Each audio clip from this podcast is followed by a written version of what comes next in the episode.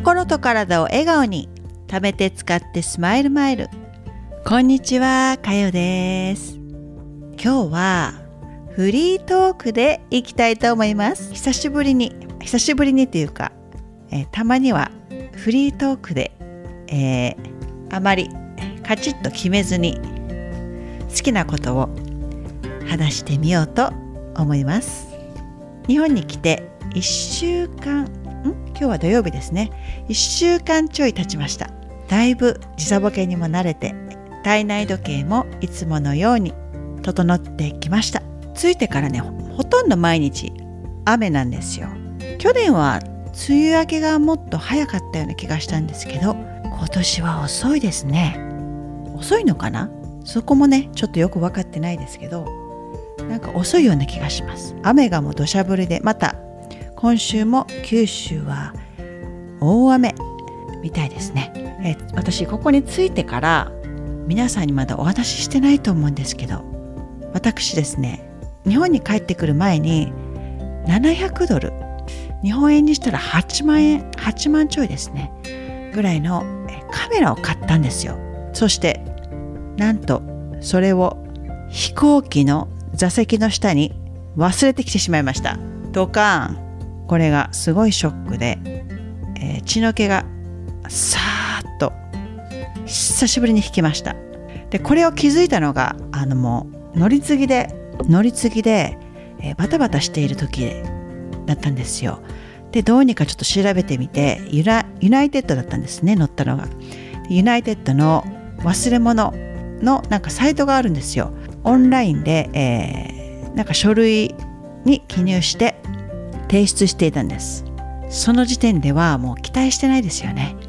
もうアメリカだったらもう忘れ物したらもうすぐ取られて終わり戻ってくることなんて一切考えられないので諦めてたんですね。そしたらなんと昨日 United さんからメールが来ましてあなたのカメラ預かってますよと。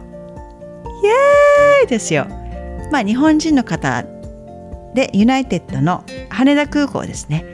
羽田空港から乗り換えたのでその羽田空港の United さんが預かってくれてるみたいで私の実家に送ってきてくれるというメールを昨日いただきましてもう私はそれからルンルンでございましてですねもう久しぶりに、えー、飛び上がるように喜びました。ね嬉しいですよね。もう戻ってこないと思ってたものが戻ってくるなんて。嬉しい。また届いたら、えー、動画を撮って YouTube にもアップしますので楽しみにしていてください。私、えっと、ロードアイラロードアイランドからシカゴそしてシカゴから羽田。で羽田から福岡だったんですけどもうずっと座りっぱなしですよね。皆さん飛行機とか乗るときお尻の何ですかね座布団みたいなの持っていかれますか？これね荷物になると思うんですけどこのお尻の座布団切れ字対策ですよ。これね荷物になっても絶対持っていった方がいいと思うんですよ。というのは、えー、私日本に着いて切れ字になりまして痛いですよね切れ字。それでですねいつも切れ字になったら、えー、ワセリンですね。ババですよ。ワセリンをいつもつけるんですよ。そのワセリンを忘れてきたんですね、日本にも多分売ってると思うんですけどこれねバセリン切れ字にとってもおすすめです。私抗がん剤治療の時もえお尻がですね切れるんですよ。やはりあのね抗がん剤の影響で下痢になったりするのでそれでこの下がね、えー、働き下の部分が働きすぎて切れちゃってその時にはもうバセリンを塗ってそうするとねすごいお尻が切れてる状態の治りが早くなるんですよ。日本にも白色ワセリンって売ってるみたいですね。でこの白色ワセリンとこのバセリンなんですけど成分は大体同じみたいで、えー、純度が高ければ色が白くなるみたいですね。でもこのアメリカのバセリンは、えー、防腐剤も入ってないですし無香料無着色で皮膚科の先生もおすすめしてるぐらい純度がすごく高くて安心して使える軟膏です、ね、赤ちゃんにも使えるので成分は、えー、天然のワックスとミネラルオイルで不純物がもうほとんど30生成かな？ぐらい結構、えー、精度が高いので本当安心して本当肌にも優しいですしどこにでも使えるので本当にこれは一押しです。この成分が、えー、蓋をしてくれるような働きをしてくれるので切れたところの修復が早くなるんですよ。ピタッとこう蓋をしてあげれば、ね、外からの乾燥を防いでくれるので、ね、そこの下の部分の傷の治りが早くなりますよね。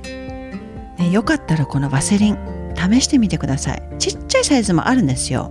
コストコとかで売ってる大きいのがあるんですけどもうねちっちゃいの買った方がいいです。もうあんな大きいのはね使い使い切れないですよ。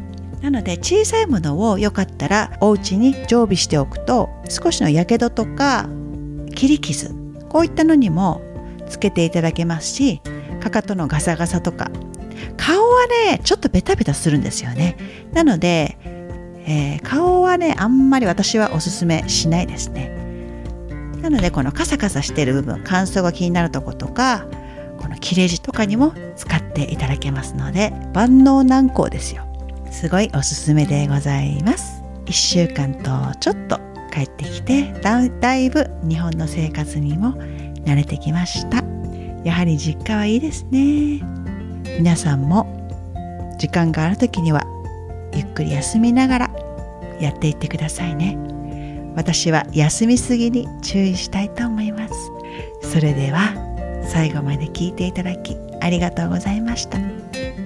たまにこういったねフリートークを設けていきたいと思ってますので軽い感じで聞いていただけたら嬉しいです。それでは良い週末をお過ごしください。それではまた。Ciao